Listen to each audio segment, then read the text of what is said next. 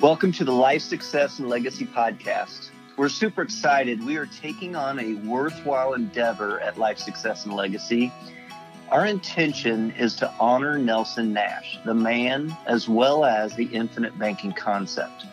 We're going to create a series of resources, including podcast and text, as a resource for others who want to truly understand with depth and clarity what Nelson shared in his book, Becoming Your Own Banker, as well as the many seminars and think tanks that we were fortunate to have attended during his life. So, who is this intended audience? Well, we will use Nelson Nash's own words.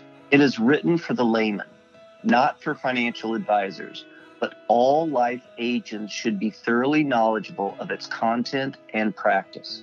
So, whether you are an individual, part of a family, a business owner, or a life insurance agent, this is for you. So, sit back, relax, and we will walk you through becoming your own banker step by step so you can reference the parts you want to revisit at your own pace. And we might have a little fun along the way. I want to welcome everyone back to our uh, next edition of the Life Success and Legacy podcast. Thanks for joining us. Hope you all are doing well. I'm Chris Bay, and Mike Everett's the other guy on here, the guy over, good-looking guy over there. Morning. Morning. How are you doing? Very, very well. Loving, Good. loving these podcasts, by the way. Absolutely. The last one we did was a fun one for the skeptics, but I can get a higher rate of return on page 69. This one is uh, especially near and dear to my heart. Yep. Um, I think it probably is to you as well, Mike. Yes, it is. Um, and I know it was to Nelson. yeah. Um, we are on page 71 in Becoming Your Own Banker. And as we always say, if you don't have a copy, grab a copy off our website, lifesuccessandlegacy.com. Um, this chapter is called An Even Distribution of Age Classes. And we want to get right to it because this one is uh, really important. Um, Nelson starts off with a verse um, mm-hmm. from Proverbs. He says, A good man leaves an inheritance for his children's children. I'm a legacy minded kind of guy. Yes, you I are. Think about the future. I think about future generations, and that's really important to me. Personally, back in my education days, um, I did not believe that I would ever be able to leave a financial legacy for my family. Right. And when IBC was introduced to me, one of the there were two things that were really important to me. Number one is that I was putting my money somewhere that was not at risk, that you know it could disappear. Like in 2008 it did for so many people uh, super had, safe super yeah, safe and guaranteed. Guaranteed. And then secondly that it, there's a death benefit attached to it. It's a banking concept yes but nelson figured out that life insurance is the best tool mm. for that purpose.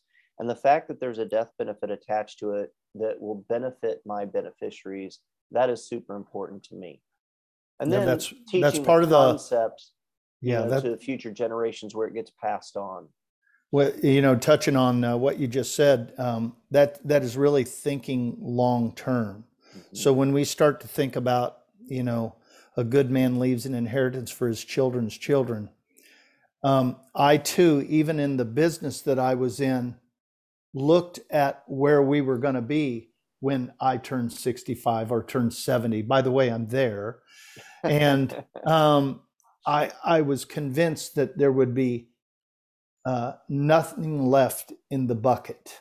Mm-hmm.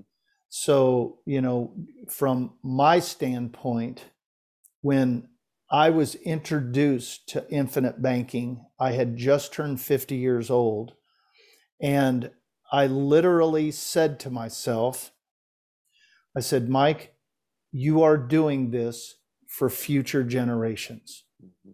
I had zero idea of what I was saying at the time because we were just starting with a couple of policies.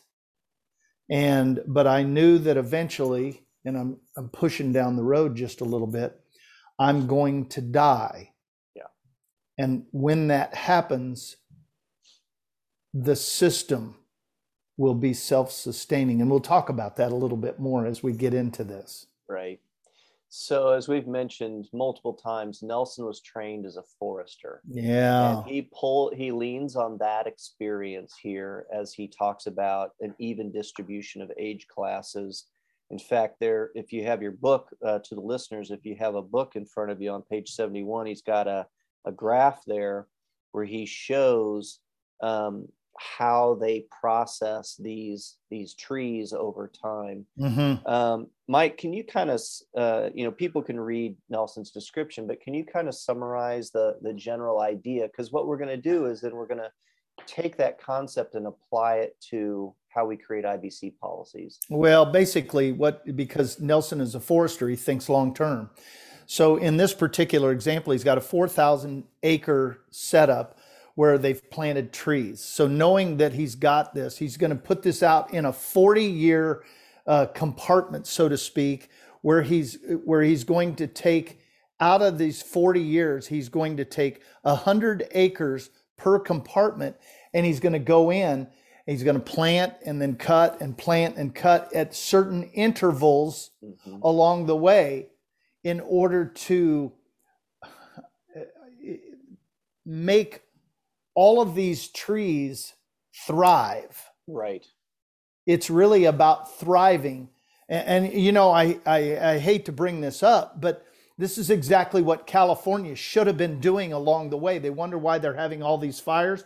They haven't gone in and done what Nelson has suggested in going in and cutting out the smaller or the trees that aren't making it in order for the ones that are thriving to grow and flourish in the system. So Nelson talks about um, how they will plant 500 trees in an acre at the beginning. But then they do these these cuttings throughout, and so they're using those cuttings as a profit, right? Yep. But Yep. what they're doing is they're eventually growing the healthiest, biggest trees uh, at the end. So out of 500 trees per acre, they may end up with 85 trees per acre, Right. right? But but the 85 are going to be super healthy and growth and giant and it just works that way. Yeah. And so they do this over many acres and they do it over time. And and Nelson says, you know, this takes a long time. Yep. It, it, it can take 40 years to to build the system, right? Oh, and he talks about the trees being an income producer. Yes. I- I, mean, because forestry is an income producing business. Mhm. And so, you know, if you've got the smaller, less healthy trees, you want them out so the ones that are growing, they're- they aren't stealing all the nutrients out of the earth in order for the bigger, healthier ones to get bigger and healthier. And yet they're they're using those smaller ones that they take out for income. That's right. Yeah. That's right. Yeah. So there's there's regular income intervals that are happening. That's right. whole forestry thing. Now, if a forester was listening to the two of us yammer on about forestry, Oh, they would go. know in about five seconds that we are not trained in forestry. We don't know anything about the forestry business. We I'm do know a little bit about IBC though, and Nelson is leading us down the road towards IBC. So at the top of the second column, he says, Yeah. Something similar can be done with creating a banking system through life insurance, and it can become vastly more profitable, but it's going to require a thorough knowledge of the concept. It all can work like the following example. And he gives an example of, a, of an older couple. He calls them an elderly couple. Talk us through what this elderly couple is doing. Well, if you start to think about the elderly couple, you know, and we we talk about this in our in in our webinars and our boot camps. Um, who is the generation that has the money? Typically, the older generation. Well, what's happened is you've gotten rid of your kids, you you've uh, you've you've established yourself in business, and then when you get to a place where you don't have a whole lot of expenses going out the door, you have these buckets of cash that you've got to figure out what to do with. And what's so super cool about this is uh, th- this elderly couple has four grandkids. By the way, I have three. And uh, they've got two girls, two boys, and uh, it talks. It, it, they let you know that each of the sons have the grandkids. And what these grandparents are going to do is put $2,000 premiums per grandchild into a system and build the system. So if you go back to the forestry example, what they're doing is they're actually planting trees, so to speak, mm-hmm. in order to make this work. So they will retain ownership of those policies until their death or when their kids and or grandkids show responsibility that they could actually maintain the IBC system. Because mm-hmm. I know we've talked about that at length with our own children. Yeah. So the so the grandparents essentially are taking two thousand dollars a year, putting it into an annual premium on each grandchild. Yep. And they're doing that for um, twenty two years. Twenty two years. That's it. And they're maintaining ownership they have listed the parents of the grandchildren as the contingent owners, most Correct. likely. Correct. And so when the grandparents pass, that policy will naturally then transition to ownership to the parents of the grandchildren, and they now, will want, then have ownership. I want to touch on this because mm-hmm. people are probably going, I wonder why they're only paying the premium for 22 years. Because that represents one full generation. Mm. And so, if we're thinking about an even distribution of age classes, what we're doing is we're talking about future generations, or in our particular vernacular, we're talking about legacy, mm-hmm. life success, and legacy. Because yep. what we're doing is we're creating future legacies in, in, in the most easy, difficult way. because that's helping people think through why they're doing what they're doing in, in this example, and I'm at the bottom of the second column on page 71, um, I'm, I'm in the last uh, full paragraph about, oh, probably the last quarter of the, the column.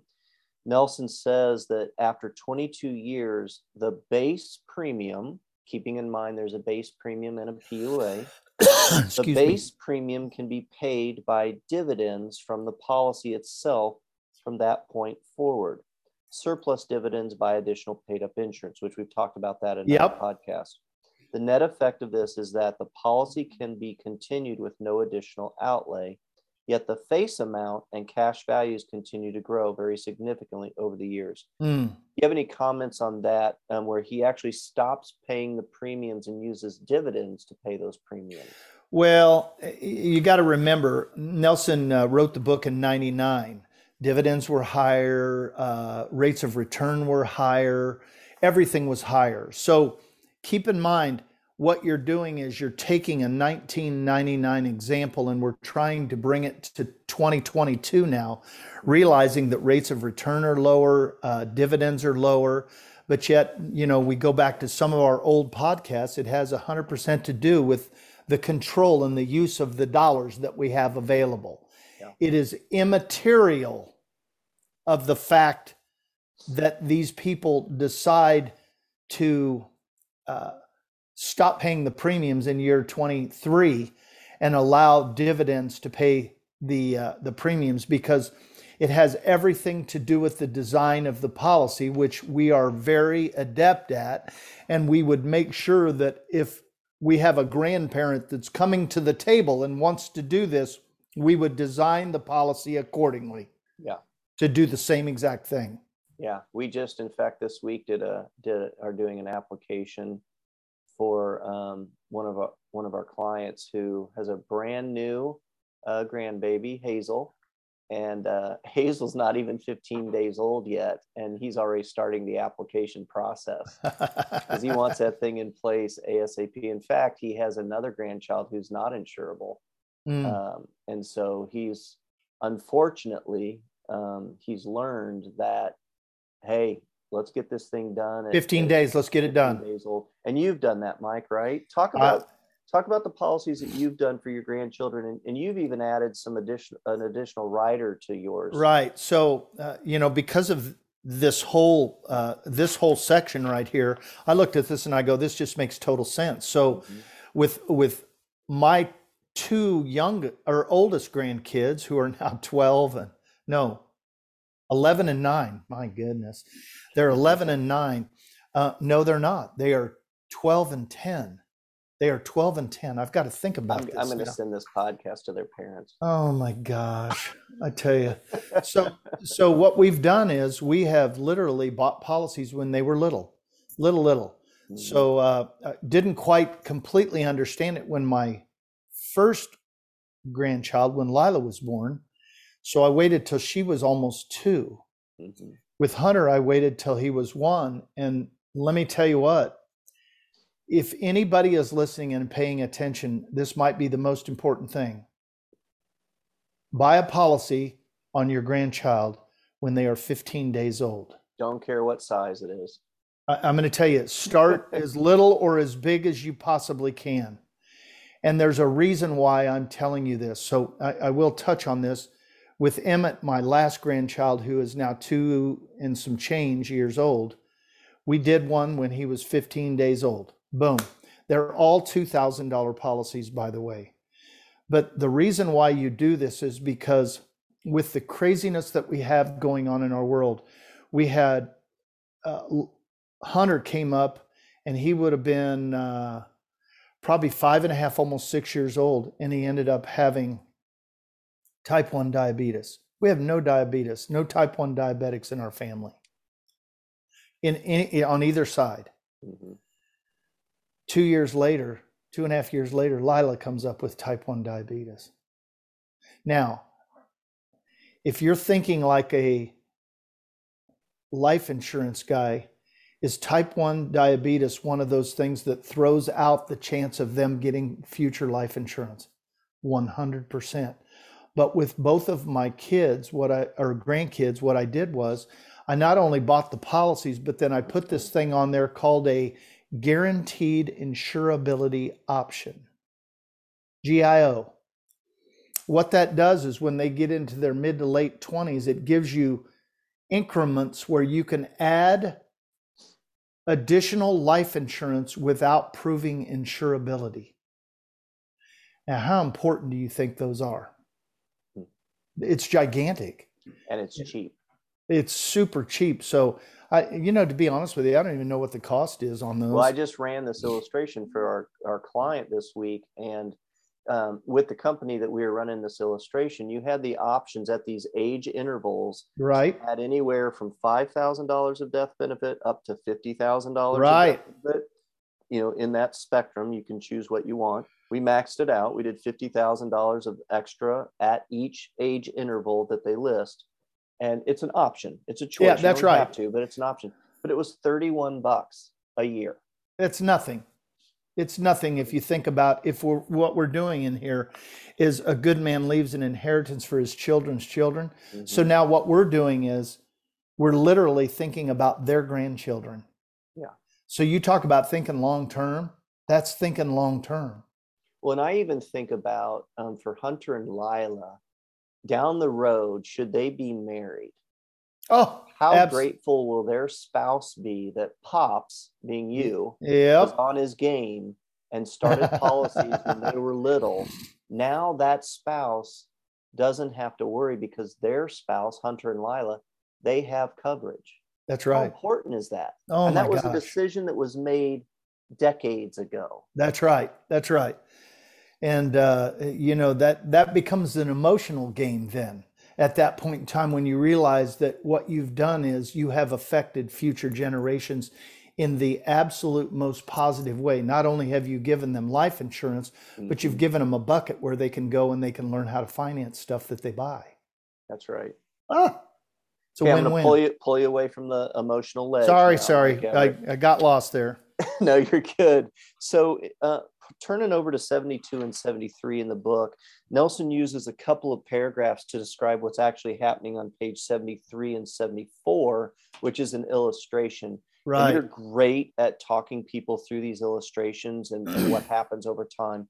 Will you show us what's happening with this little, you know, starting at year zero for this child and what happens over time? Well, uh, so literally, and I, am going to just jump over to the illustration on page 73 so people yeah, can yeah. get an yeah people can get an idea. You know, when you, when you buy a policy on a on a newborn, they're they are zero. They're not one year old yet. But what you're doing is you're, and we'll touch on this just briefly. Remember, part of our education that we've gotten as infinite banking coaches is to be able to design the policy accordingly. So we have base premium and we have PUA premium. Um, this particular one was done obviously when interest rates were higher, when dividends were higher, and uh, internal rates of return on the policies were a little higher.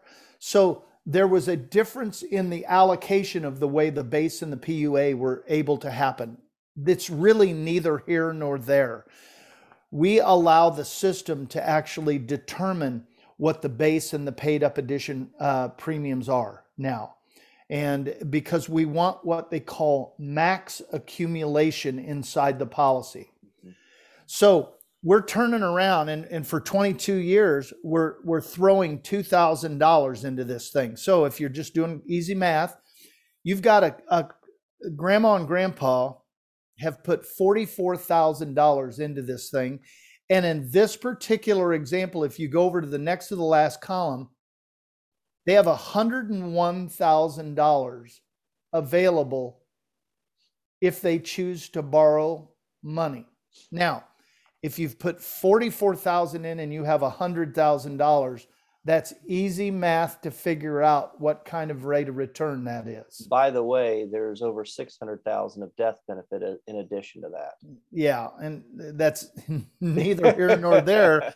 But if something weird happens, you know, well, that it, money it that, would mean something to their future spouse though. That's exactly right, but you have dollars that comes back into the family circle very very quickly if the worst case scenario happens. Now, in in the early uh, part of this podcast chris talked about what we do is we stop paying premiums in year 23 and we allow the dividends to pay the base premium which in this particular case is only $600 now uh, the dividend in this particular example is $4600 um, that pays a that pays a $600 premium pretty easy. Um, then the additional dollars go to buy paid up insurance, which adds to the base, which increases the dividend year after year after year. So keep in mind, this is super great.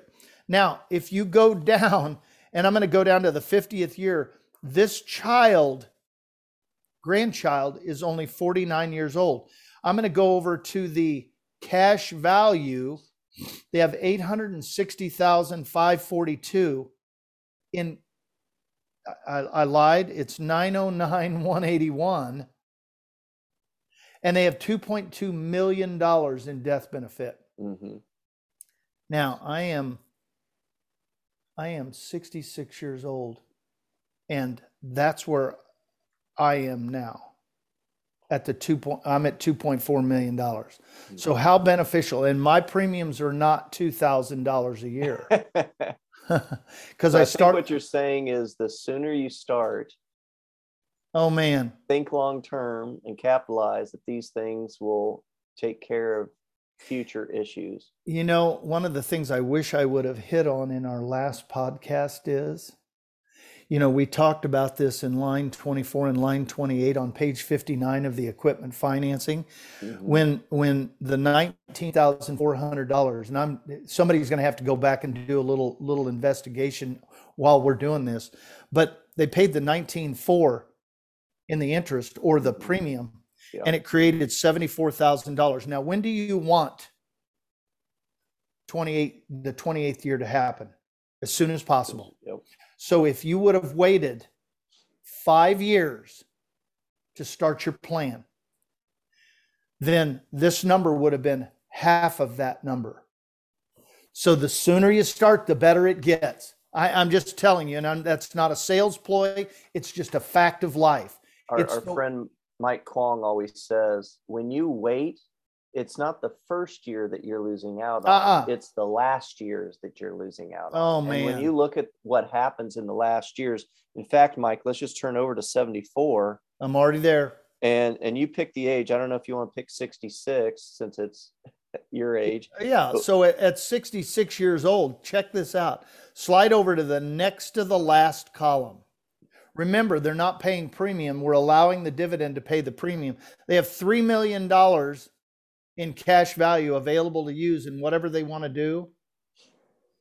And if they die, they pass on $4.896 million. Yeah. Now, think about this for one second. How much did they put in premiums? $44,000. this, in this particular example, it doesn't even show them utilizing IBC and, and policy loans. Right. It is really just cash on cash and showing you what's available.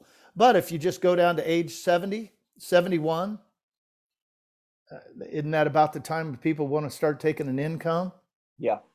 Yeah, in the net premium, you can see the negative $225,000. So literally, at age 70, this particular grandchild starts pulling out $225,000 a year.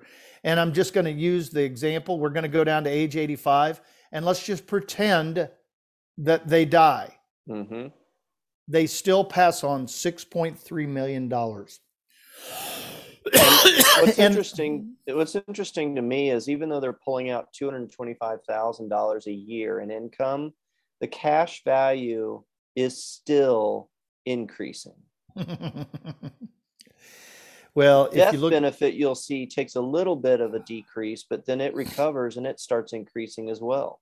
yeah, well, if you look at the annual dividend, the dividend is more than what they're taking out. That's why the increase. Yeah. Yeah. So, it- you know, it, it ends up being a win win for every single person. hmm Now, I'm going to jump back over to page 72 just for fun. I know you would. I'm telling you because this is really uh, these particular items are hardly ever touched on in webinars, in boot camps, in even conversations that we have with people. Are you on the But bullet, yet- bullet points? I'm on to the bullet points. Okay, so page 72 for our listeners. And it's in the second column. So, man, I'm telling you, you know who I have this conversation with? I have this conversation with agents. They mm-hmm. call me and they go, Why IBC?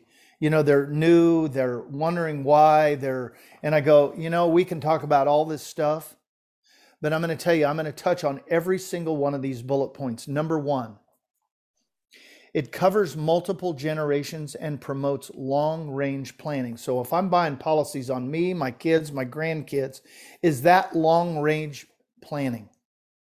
You better believe it. Underwriting problems are minimized. My two grandkids that have type 1 diabetes, they do not ever have to go through underwriting again. We have set the, the ball in motion. And when those intervals come up and they can buy additional policies, at with no proof of insur- insurability, that is a win-win. Tax-free buildup of cash values over a long period of time. The way we design the policies, and we really design the policies exactly the way Nelson designs them in the book. What you're doing is you're guaranteeing that these buildup of cash values are going to get bigger year after year after year. And you, as the policy owner, cannot do anything about it. You win. I love the guarantees. Yeah.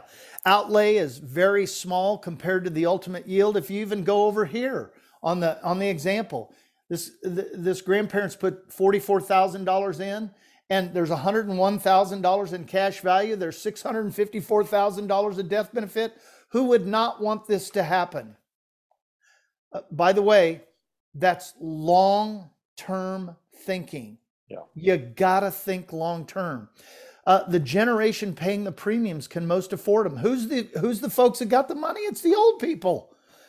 Let them do what they need to do. I'm telling you, uh, if anybody is listening, and you, I don't care if you're 20, 30, 40, go tell your parents and your grandparents about this. Get them excited about creating a legacy for your family. Uh, it's just how, how much do grandparents want to contribute and support their grandchildren? uh, as much as they possibly can. Yeah, and so for a thousand, three thousand, somewhere in that range a year, it's this, nothing when you could create something like this for your. So for if your you think about this, you know what you're doing is, and if you just go back to some of these basic things, what are some of the things that the grandkids are going to do? Oh, they're probably going to buy a car. They're probably going to go to college. They're probably going to get married, and they're probably going to buy a house. What would what would you do if you had 100 200 300000 dollars sitting in here could you then finance their cars could you then finance their education yeah. could you finance their wedding could you finance their mortgages you're talking about taking family circles man you're in my area now and getting your family circle as big as it can because those dollars are going to go somewhere why not have them go to your family circle and one of the beautiful things is as as your grandchildren are growing up, before their frontal lobes have fully developed and they can actually think clearly, yeah. who controls the whole process? Grandma and grandpa. They're the owners and they control the whole thing. And then you're getting an opportunity to educate them along the way. Mm-hmm. When death benefit occurs, the system becomes self sustaining. Guess what, folks? I'm going to die. you're going to die. So if all of a sudden you have policies in place, and I don't care if it's a half million, a million, two million, it doesn't make any difference. What you're doing is you're um, you're pushing money back into the family circle for the next generation to be able to utilize. When it's, it's when Nelson at the end of his life went to David and he said, "Oh man, have you got some pretty sizable loan balances because they had done some remodeling. Policy loan house. balances, that's Policy right. Policy loan balances. And Dave was kind of like, well, yeah. And, and Nelson was like, good, you're going to need it. Place you're going to need money. it. Yeah. And then within a year, mm-hmm. Nelson was gone. But yet, you know, the creator, the inventor of the infinite banking concept. And, you know, it, it would almost blow my mind how many how many policies Nelson probably had on himself. Yeah, I have so, no idea. I know he had uh, 49 total, but I have yeah. no idea how many I, and I and I don't either, and it's immaterial. But here, here's the here's the great thing about it. You know,